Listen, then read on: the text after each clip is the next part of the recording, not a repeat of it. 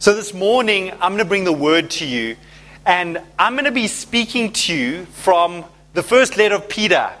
And I was quite interested uh, in the way the Lord led me to this. There's a whole journey, and, and, my wife says I mustn't always tell all my stories, we get distracted. Uh, but we are at 1 Peter, that's the address we're at. And I want to minister. I've never actually preached um, through Peter, and I'm not saying we're going to necessarily preach through the whole of Peter because I had great intentions of maybe doing the first chapter this morning. And then I read the first, and I thought, well, maybe the first, like, sort of 10 verses. And then I thought, well, maybe the first five verses. And right now, I'm hoping we can get through the first two verses. So at this rate, you know, we could still be doing Peter in like 2037 uh, if, we, if we're doing what. No, I'm kidding. We won't do that. But why Peter's first letter? Now, I you know about Peter. Peter is probably one of the most well known of Jesus' 12 disciples. Um, there are so many stories about Peter in the Gospels Matthew, Mark, Luke, and John, the first four books of the Bible. And he's in every time the disciples are mentioned, his name's mentioned first. And are, he's mentioned in, in, in more than any of the other disciples, etc.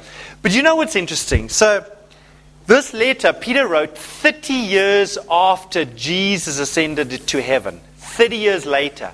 So we know those gospel stories. Those three years he was a young man walking with Jesus, and he made a lot of mistakes. And I was like, you know, I could introduce this book of Peter to you by going to look at some of Peter's blunders and mistakes, etc.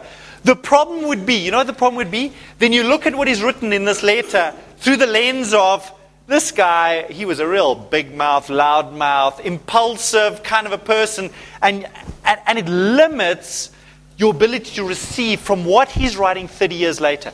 Folks, if you've walked with God for 30 years, let me tell you, God's changed your life. Amen? You're not the same person you were 30 years ago. And so I'm kind of wanting to say, can we not think of the Peter from 30 years ago, from when he wrote this? He's now maybe in his 60s or 70s, 50s, 60s, 70s, there somewhere. He is significant leader in the church. And so I want you to receive from a man who, yes, walked three years with Jesus in the flesh, but he's now walked 30 years with Jesus by the Spirit of God. And he and, and, and who's he writing to? Peter's writing and you'll see over here, we'll, we'll list it in the first two verses, mentions these places in an area which is north of Israel, known as modern day Turkey. There, were a whole lot of churches there, and there were, the, he's writing to believers who were in those areas, literally use the word scattered in those areas, and we're going to look at that. But the significant thing about the time that he's writing this, he, so he's writing in the 60s, okay? Not the 1960s, the original 60s the like six zeros. Okay, the zero zero 60s, okay? Uh, the swinging 60s 2,000 years ago, okay? Um, and what was significant in that time, Rome was the superpower. Rome was ruling the world with an iron fist. And they had an emperor in Rome at that time in the 60s. His name was Nero. Now, if you know history and you hear the word Nero, you kind of roll your eyes. He was, he was so wicked. He was one of the most wicked emperors. Um, he came to the throne at a very young age. Folks, this is how wicked he was. He murdered his own mother, he murdered his first wife, etc. And he set fire to Rome. He set fire to Rome, the, the, and then he blamed it on the Christians. And that resulted in massive persecutions against Christians across the Roman Empire because people like these Christians are trying to destroy, you know, our empire. And so Peter's writing to these Christians, and some writers say that this letter would have been such an encouragement to these Christians who were suddenly being victimized and, and, and literally beaten up by Romans all over the empire because the Christians had, had set Rome on light, uh, set Rome alight. So, so please be aware of the context that we're writing in.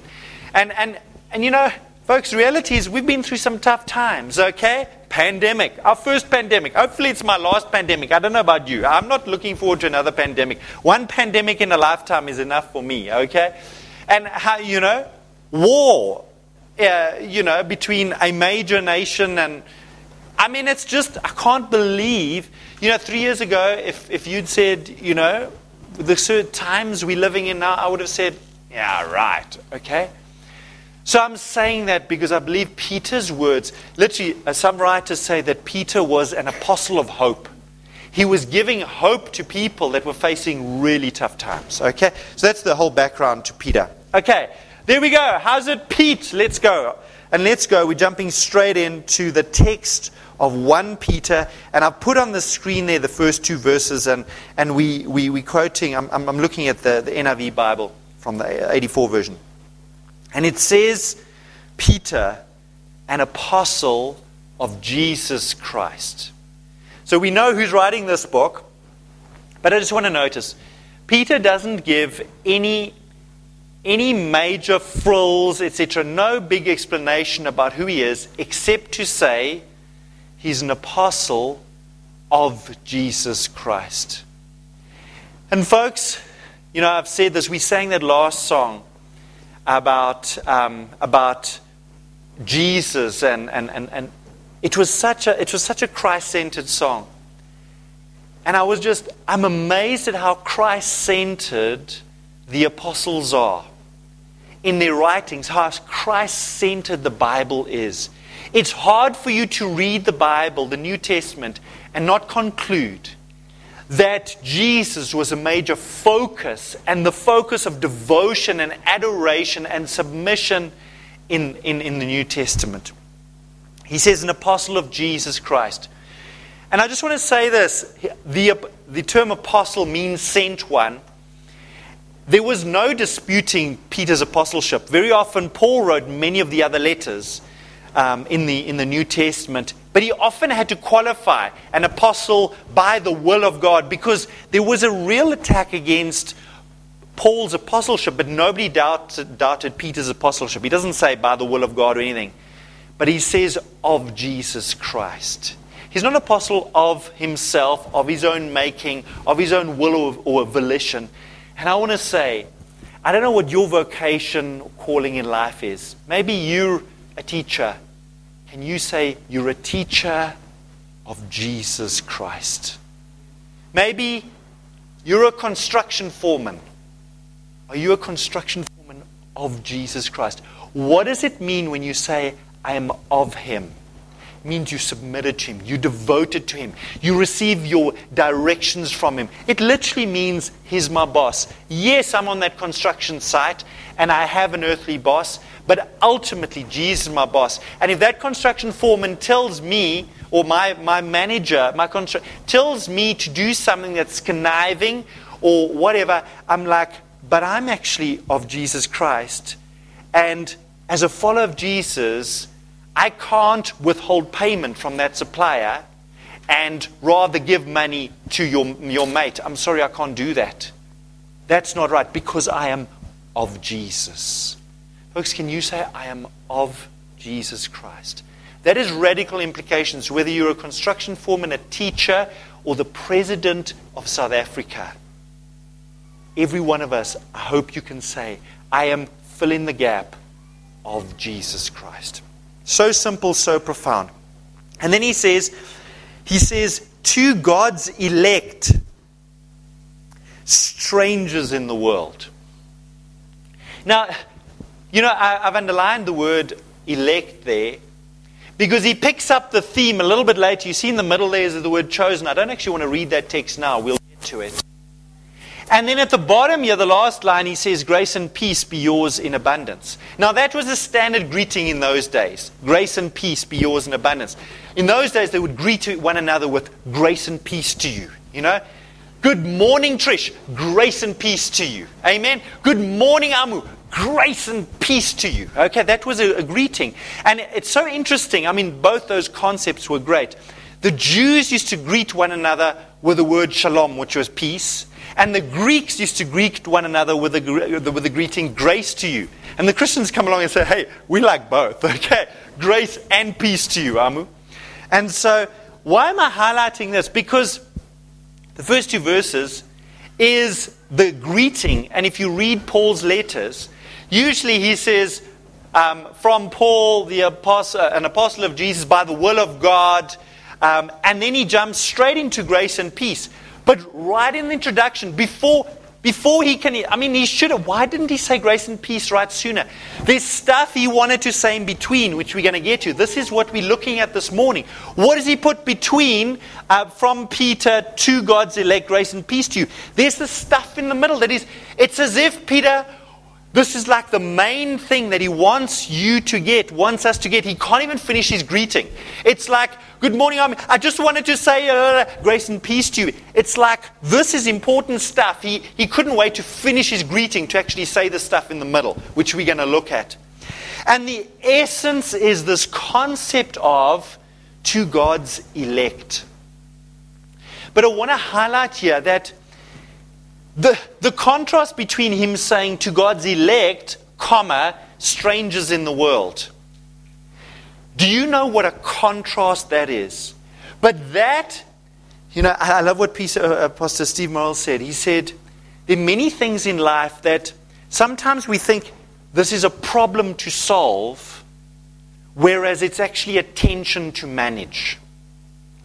Now, Some of you will get what I'm saying, just how profound that is. Sometimes we want to choose between two things, and God's saying, no, no, no, no. Those tensions are reality in our lives. The tension of you're elected, chosen personally by God, but in the world you're a stranger, strangers in the world. I want to just highlight this word stranger. We're going to get to the elect. Because, folks, these are such opposite concepts. Now, firstly, I mean, what's the root of the word stranger? It's the word strange. Okay? now, please don't put up your hand now. But how many of you sometimes feel, I'm strange, I'm different? Now, please don't put up your hands right now. Okay? I, I know many of you probably will. But, folks, you know how often it's a very negative thing I'm strange, I'm different. But I want to say yeah, Paul is not saying this as this is, this is amazing. He's simply admitting a reality that in the world, we will experience the world as strangers. If you read other Bible translations, some translations use the word foreigners. Now, in South Africa, If you're a foreigner, and again, don't put up your hand right now, if you're a foreigner, you carry a passport from another nation, that is a huge concept for you. Now that I'm using the word foreigner, some of you are like clicking in and like, okay, I want to hear what Peter has to say over here because this is my reality. Folks, what do foreigners in South Africa experience? If you live in Alexander Township up in Joburg, it is a reality that you are facing severe persecution. If you understand what these people, these Christians experience in these areas, and he says, strangers in the world scattered throughout Pontus, Galatia, Cappadocia, Asia, and Bithynia. He mentions those are, five or six different places in modern day Turkey. So it's, it's in that region.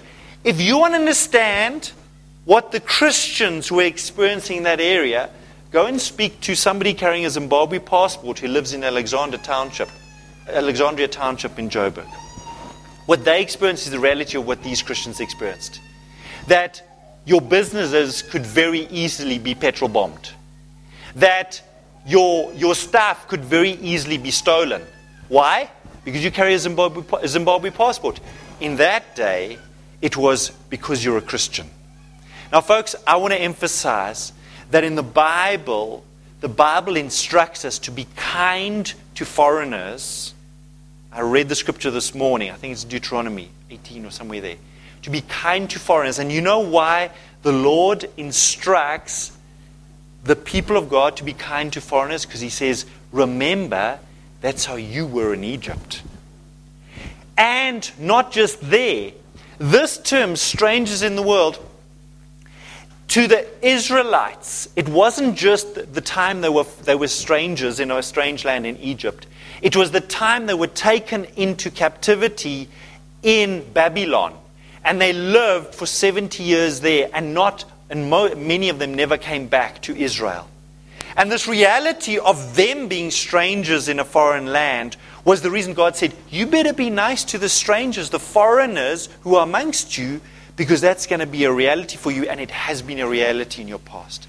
Now, I'm mentioning a Zimbabwe passport holder in Alexandria Township in Joburg to try and connect with you these people that lived in Pontus, Galatia, Cappadocia, Asia, and were Christians like you and me.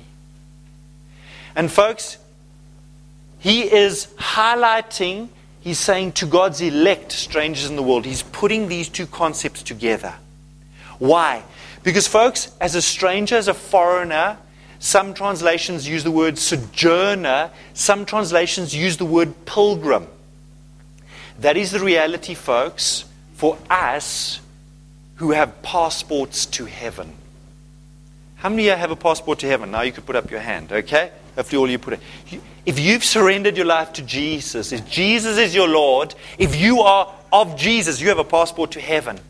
Folks, that means that this side of eternity, folks, I want to submit to you, you are not gonna, you are not gonna find heaven on earth like we are to experience one day when we graduate from this earth suit and we are welcomed into the arms of our Father. There is the, the, the, the, there's the reality that we are change agents. We are actually meant to bring heaven to earth and change this world. And many people don't like that fact. Amen? And at this side of eternity, the reality of we are, and where do, where, where, where is that, where do you experience that? It may be at school, maybe in your workplace. It may be the fact that, and, and let me tell you, when, when I was working as an engineer, the guys would go on, would go on these trips, engineering trips. Now, um, I worked for nearly nine, well, nine years as an engineer in PE. Um, qualified as an engineer, etc., but always sensed the call of God into ministry. And these guys would go on engineering trips. There would be an engineering, um, whatever, reason for engineers to go to another city. Folks, I was shocked to hear these are, these are professionals. These are guys who are married, who have children, etc. And they would come back from these trips to another city for some engineering congress or whatever it is. And they would all be joking about how lekker it was. They're coming back from these trips and they would joke about how lekker it was to visit the strip clubs in whatever town or city they went to. And I'm going like, these are professionals. Folks, if, if an education I mean, C.S. Lewis said this. He said, Education just makes clever little devils. These are people, registered professional engineers, married with children, who, when they go to another place, go to a bar that has a strip club. And I'm going, like, if I was there, I was a Christian back there. I want to assure you, I would have never gone with them to that bar with a strip club. And, and you know what I would have experienced? You're the stranger. You're the odd one out. Now, I never went on any of those trips, and I'm very glad I did. But I knew I would have had to make, for me, an easy decision, but also a difficult one. Because when we come back to the office, and the other guys are talking about, and I'm like, you went to an engineering congress, why are you talking about that rubbish? Uh, what about the engineering conference you went to?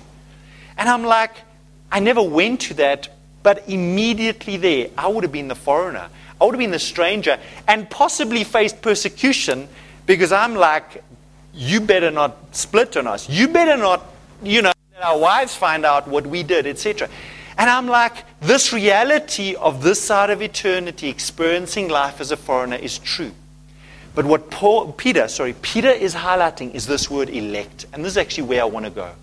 This word to God's elect, because he, after he mentions where the people are, strangers in the world, I want to say being labeled a stranger, a foreigner, a pilgrim. Remember, a pilgrim is somebody who's just passing through on, en route to somewhere else. And I think that's a good description of our lives. Folks, ultimately, our destination is heaven. But we, are, we, are, we want to see God get the glory on earth en route. Amen? We are pilgrims with a mission. Amen? But he, he says here to God's elect. What is elect? The word chosen. It says in verse 2 who have been chosen according to the foreknowledge of God the Father through the sanctifying work of the Spirit for obedience to Jesus Christ and sprinkling by his blood. That is what he's unpacking. He's unpacking what it means to be the elect. Okay, so you think elect, that's just choosing. Okay, what is elect? We had, and I'm using this illustration for, for a reason, Easter Friday, Good Friday, we had a number of stations over here. And here was a station where you, there, were, there was a packet of seeds, and, then, and, and you were encouraged to take a seed. And remember, I ministered that Sunday morning on the reality of, well, the theme was dying to live, and the reality of what happens to a seed when a seed is planted in the ground. And, and remember, the Bible describes that, that, that the, the form, the plant that comes out, is so different to the seed that is planted. And that's so, so true. When we, when we surrender to Christ, God brings stuff from our lives. Our new life is so different to what we may have imagined it to look like. And I don't want to repreach that sermon, but Many of you went to that packet where they were sprinkled over there and you chose a seed. Now, some of you weren't very intentional. You know, I just strolled up and I just took any old seed. But, folks, the picture here about elect, being elected or chosen, is a very intentional word. It is like you stroll up to the, the, the, that bunch of seeds that were, that were on the table there and you very intentionally and very carefully select your seed. You don't just select any seed. Now, what's amazing is look at what it says, verse 2, about who have been chosen. I'm going to unpack that. I just want to mention this. Remember, we planted in a pot? My wife watered it. I should have taken a picture. Guys, you should see all the sunflowers growing out of that pot. It is amazing. I mean, that was just like, what, two weeks ago? I mean, it's just like bristling with seeds coming out of that pot. It's actually quite exciting. I want to take a picture. Folks, your seeds are growing. Amen? It's like that's a prophetic picture right there. But what I wanted to highlight is that the opposite of being a stranger, being a foreigner that is, that is not accepted, because think about those poor foreigners in Alexandria Township in Joburg. They are experiencing rejection. They're experiencing persecution, etc. I want to submit to you God's election, the fact that God chose you. God looked at a bunch of seeds representing our lives. He looked at how many people are on this planet now? Six billion, seven, I think it's seven billion. God looked at seven billion seeds and He selected some of them and he carefully did it. How do I know that? Because that's what the Bible says. It says over here, verse 2, who have been chosen according to the foreknowledge of God the Father. That word foreknowledge is, a, is, is such a phenomenal concept. Folks, you could use the word forethought. God gave a lot of forethought to choosing you and to choosing me. Folks, how much time did your Father in heaven think about choosing you? Since time began. And I want to say, how much time did He spend thinking about choosing you before time began? How much time, and, and, and because we in time, how much did God think about choosing you in the preceding millenniums that have gone before us? How excited is our Father God to see your life blooming, to see you serving, to see the potential of your life, to see your seed growing. Folks, this word, chosen according to the foreknowledge of God the Father. You are not here by mistake. You are not here just. And, and he's saying this, he's saying this. Remember at the top there, he says, strangers in the world scattered throughout. And he mentioned, you know that word scattered literally is the same word you would use if you were sowing seed. If a sower, a farmer, okay, if a farmer prepares a, a piece of land, he will take seed and he will scatter it or we will sow it. It's the same word. And, he, and he's saying over here, that word strange to the world, but you have been scattered, you've been chosen, and you have been planted in those areas. And he mentions all those areas. Folks, you've been planted in Peter Pietermaritzburg. You think, oh, I'm just here because, you know, I managed to get into UKZN. You know, I got a job over there. Whatever. I was born here. Oh, great. You know, what a great place to be born. No, no, no, no, no, no, folks. This verse, when he says scattered, it's, it's a planting. You chosen, and you were, and they were chosen in, to be to be planted in those places. Now, in all of this, I'm saying, can you see how Peter is undoing and destroying the damage that comes with I'm a stranger, I'm a foreigner, I'm a sojourner, I'm a pilgrim, I'm a reject, I'm rejected, I'm an outcast, I'm strange, I'm weird, I don't fit in, I don't belong. Can you see how much, through everything he's saying, he's undoing the attack of the enemy that says you don't belong? He's saying you do belong. When it says you weird, he says, but I've chosen you. From time began, I chose you. And more than that, so he says, this is what, in verse 2, can you see we have Father, the Holy Spirit, and Jesus, all in verse 3. We have the Trinity in verse 2. Look at what he says who've been chosen according to the foreknowledge of God the Father. Through the sanctifying work of the Spirit, there's the Holy Spirit, for obedience to Jesus Christ and sprinkling by his blood. We have Father, Son, and Holy Spirit. Folks, the Father, the Holy Spirit, and Jesus are all involved in your choosing. He's describing and he's highlighting what is this choosing look. Yes, the world may say you're strange, you're weird, you're an outcast, you're different, etc. But he said, We are all busy selecting you. You are there in Bithynia or Cappadocia or Galatia or Pontus or Pietermaritzburg or Porphyder or Perth because I've planted you there. The Father's been at work at getting you there. You in that family, you think, oh, my family couldn't have been born in another family. Why this family? I planted you there. The Father's been at work in planting you there. The Holy Spirit's been at work in getting you there. Jesus is calling you to be there, all involved in. There's no mistake. There's no accident. The world may say you're weird, you're strange, you don't belong, etc. But God says, I'm totally involved in this. Don't worry what the world thinks. Don't worry how they label you. You're a foreigner. You're from Zimbabwe. Let's see your passport passport. I don't care. Your passport's in heaven. I've chosen you. I'm undoing all the unstuff. I'm saying I'm for you. There's purpose. Folks, when it says the Father has foreknowledge, God is has a massive plan for the universe and you're part of it. You are 100% part of his plan to bring heaven to earth, to cause the earth to be filled with the glory of God as the waters cover the sea. You are part of it. He's chosen you.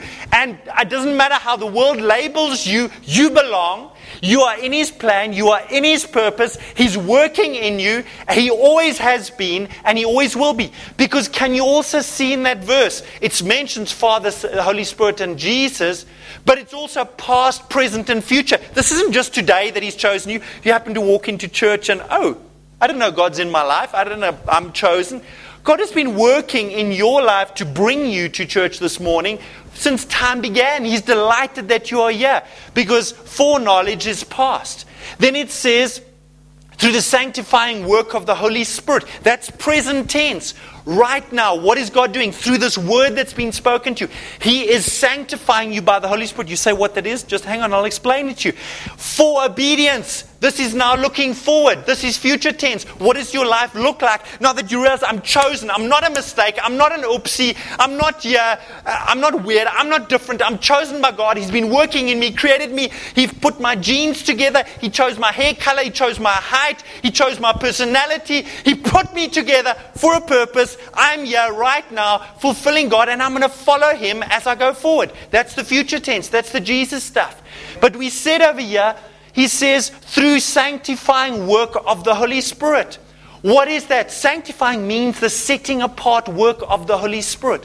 What does that look like? Right now, the work in God is He's working out your choosing, your election by the Holy Spirit. What does that look like? I want to mention and I want to share personal examples to you. When I was at university and I recommitted my heart to the Lord, one of the first things I realized was I had some friends in my life that were not serving God, that were really, they were, let's say, just say, they were good sinners. Okay, they were good sinners in the best possible way. Okay? And I just realized they were not a good influence in my life. Now, where did that realization come from? It came from the Holy Spirit, the sanctifying work of the Holy Spirit. The Holy Spirit said, I'm setting you apart, my son. And there were some Christians that were in my residence, and I kind of knew some of them, but not that well. And I had the strong conviction I needed to be with those guys, okay? I'm not saying that the Christians are this side and the non Christians that side. I don't know why I'm doing this, okay? So I had to go from the non Christians to the. I'm not saying that, okay? I'm kidding. Okay. I don't know why you know, maybe it's just because, you know, Helen looks so holy or something like that. I don't know. okay. What, I, what it looked like, God did a sanctifying work in my life that I realized that some friends were not good for me and I needed to make some other good friends. How is that saying? That is a major sanctifying work of the Holy Spirit, where He says, I want you to pursue these godly relationships in your life, and those ungodly ones, Listen, folks, don't cut them off, but you cannot allow some people to have so much influence in your life. That is a major sanctifying work of the Holy Spirit. Another area for me was I, I came from a culture, you know, and, and I'm, where, where using strong words was common. You know, especially those four letter types. I mean, and I used strong four letter type words. It was part of my friends, part of my background, my family culture. Using strong words, everybody did it, so I did it. But there was a sanctifying, a setting apart. The Holy Spirit convicted me that talking like that as a child of God, as somebody chosen by God, is not on. And I was like, oh, okay.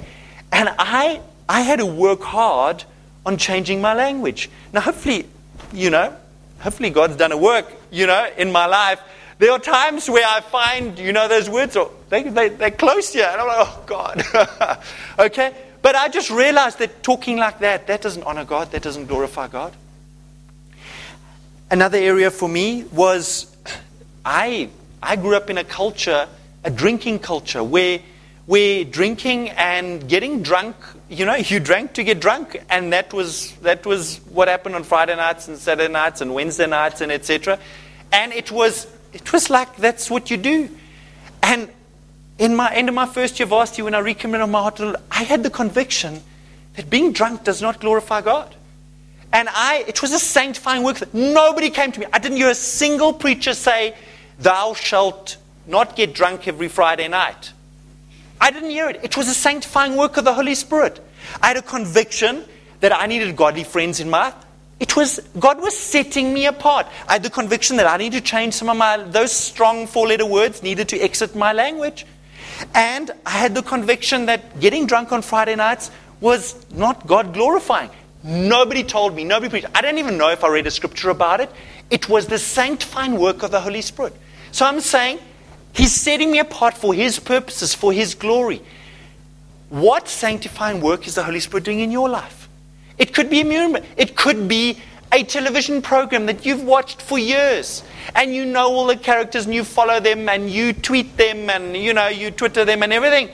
But the lord's saying uh-uh, that is not a good influence. And it was okay for you in you know whatever 2019 to be you know. But now god's doing a sanctifying work in your life. He's setting you apart for your purpose. And it's like i can't watch that anymore I can't follow that person. Folks, it's okay to unfollow people on social media. Do you know that? There's no scripture that says, Thou shalt not unfollow somebody on social media. There are some people you definitely need to unfollow. And I want to tell you this if there was a godly person in your life, can I ask you this? If you had a godly friend in your life and you gave them your phone, and they looked at the people that you are following in social media, would you be okay with that? If there was a godly person that said, Why on earth are you following that person?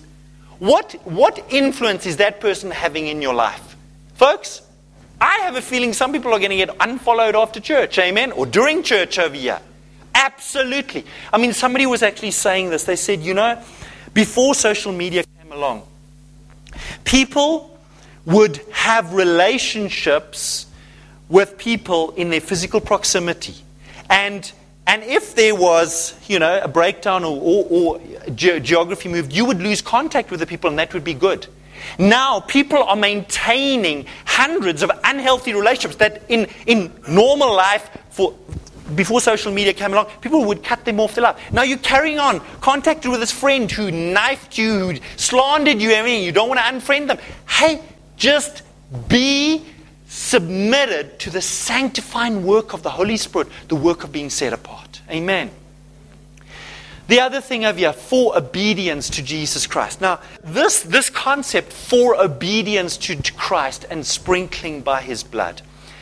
This is going forward. Firstly, sprinkling by his blood. Remember, that term, sprinkled by, by the blood, is used all over the, the, Old Testament because they had to do all these sacrifices with animals. You know, today you read sprinkled by the blood and you think, oh, that's weird, where you come from. In those days, in, the Jewish, in, the, in a Jewish context, they were always sprinkling things by blood, and it was a symbol, symbolic of cleansing, of cleansing of sin. So that's what it was. Okay, I know today, you know, hopefully you don't sprinkle people with anybody's blood. Please don't. Okay? But in those days, it was part of their worship service. You know, just like we sing nice choruses, they used to sprinkle things with blood. Okay? I know it seems weird to us, but, but that's what it means. It means it means that you've gone to the cross of Jesus Christ and you go there regularly, okay, because it actually says sprinkling by his blood as a present continuous tense.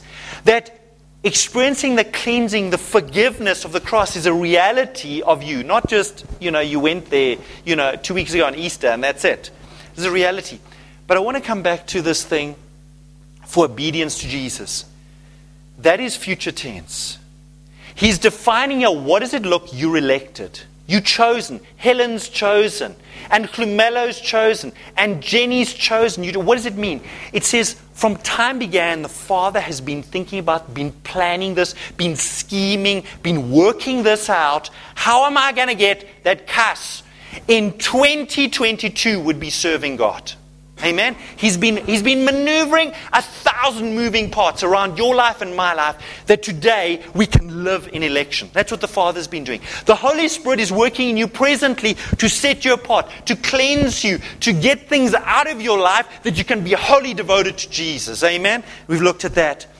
But going forward, our commitment is we are going to obey Jesus as we're going forward. We're going to, and what does that mean? I want to go to, now I'm looking at my slides here. And I'm thinking which one you're going to jump to. Are you looking at all of them? There's one that says following Jesus, Babalwa. I have about 10 slides, but I have no idea where I'm on my slides now. Go to that one that says follow Jesus. Folks, following Jesus is what happened, what Jesus said to Peter when he called him. Now, we are looking at this term and I was actually intrigued by this. You know, Peter, before he can finish greeting, doing his greeting properly, you know, properly, you know, the, the way you greet his people is grace and peace to you. Before he can get, he jumps into this, all this stuff. You strangers, but you chosen. You strange, but you chosen. And chosen means the Father has been working in your life, the Holy Spirit's working in your life, and now we committed to Jesus. He's unpacking these three realities of what it means to be chosen. Before he, it, and I was like, why is this so important to Peter? And then I was reflecting on his story. Folks, Peter was fishing next to a lake, and maybe go to that, go there, Babalwa. Um, you got to rewind now. That's that Matthew, Matthew 4 scripture, okay? The, the calling of the first disciples. Peter is so struck by the reality of calling. You know, I don't know if you had to write a letter to, to believers in an area, what is the first thing you're going to mention to them? You know, very often, and, and, and, and you're a Christian leader and you want to encourage them. What is the first thing you're going to mention to them? Now, I have no doubt that this was unctioned by the Holy Spirit. But what was Peter's first encounter with Jesus? You know, you could write And, and I was thinking about this. If I had to write whatever, if there are believers that I know that I have that I know in some region that are struggling, what is the first thing I would say?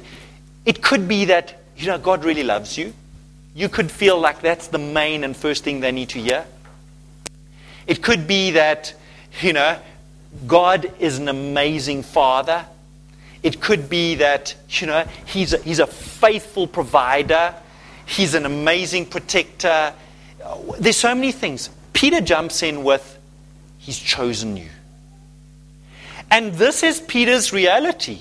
It says in Matthew 4, as Jesus was walking beside the Sea of Galilee. Now, when you go look at the other scriptures, it describes there were throngs of people at this time.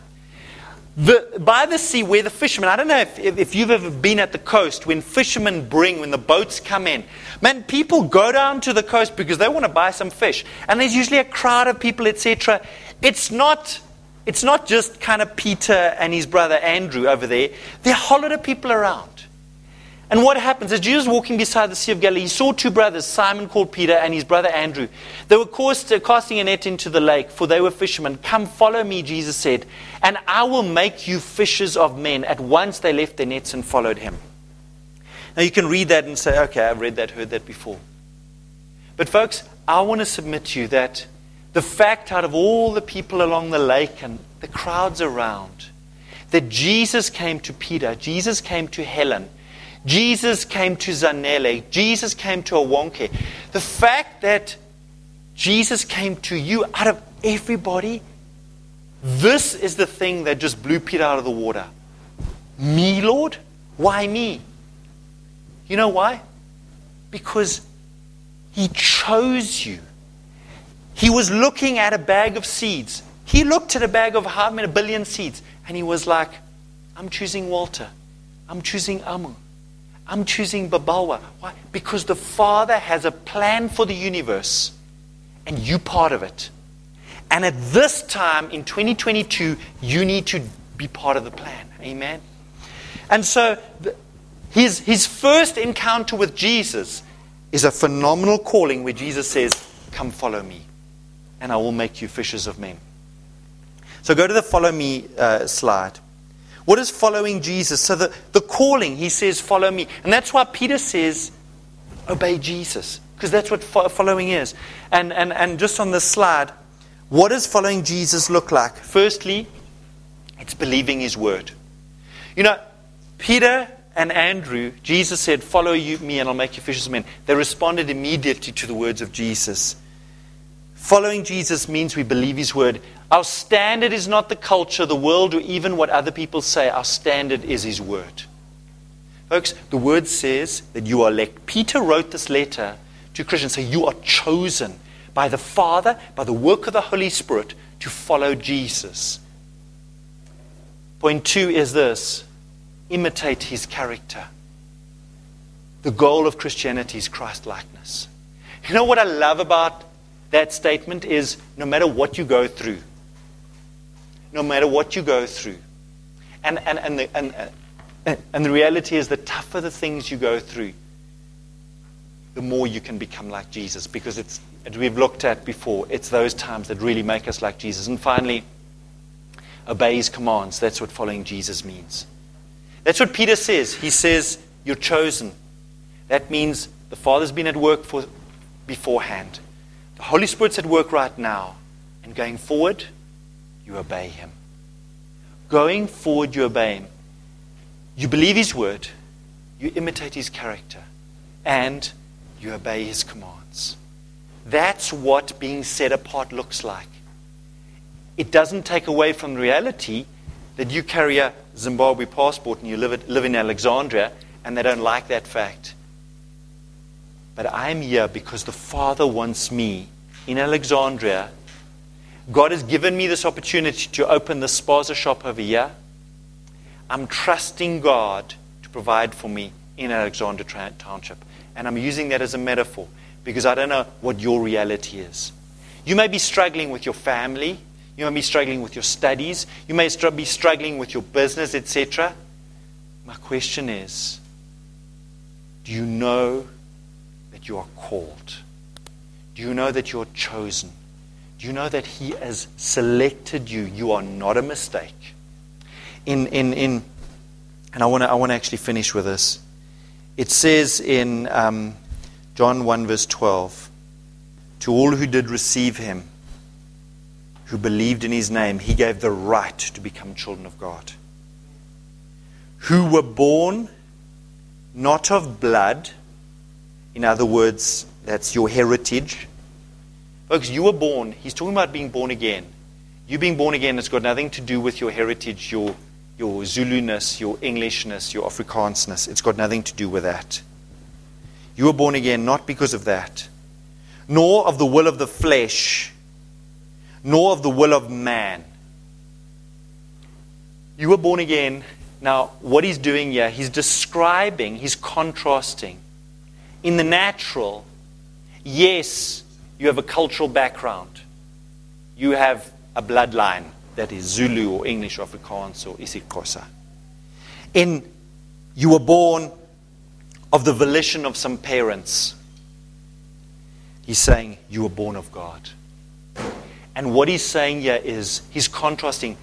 Parents came together, a mom and a dad produced you. And there was a volition in that. And I don't want you to get triggered with I don't quite know how that happened. Don't get triggered by that. What he's saying is, you were born by the will of God. You were chosen. You were elected. You were selected by God. From time began, He's still working in you by the Holy Spirit, and He's calling you to follow Jesus. Amen. Let's pray. God, I pray that you would burn this reality of election in us, Lord. And I pray that as you burn the reality that you chose us, God, you, you have invaded this planet. You've been searching for us, looking for us, calling us to your purposes for a long time, Lord. God, would that reality undo what the world wants to tell us? We foreigners with a foreign passport, we don't belong, we, we kind of the odd one out. Father, undo that. For, to you, there's no odd one out. To you, we are not strange. To you, we are not different. To you, we are perfect. You created us. You gave us our personality, our genes, our eye color, our hair, our height. God, you chose us to be at this time. God, I pray that the reality of your election would undo everything the enemy throws at us about our unness. Lord, we say we are. We are. We are here to follow you, to believe your word, to imitate your character, Lord, and to obey your commands. God, may we know, may we hear your word, may we follow your leading. In Jesus' name. And the people of God said, Amen. Amen. God bless you. We hope you've enjoyed this message.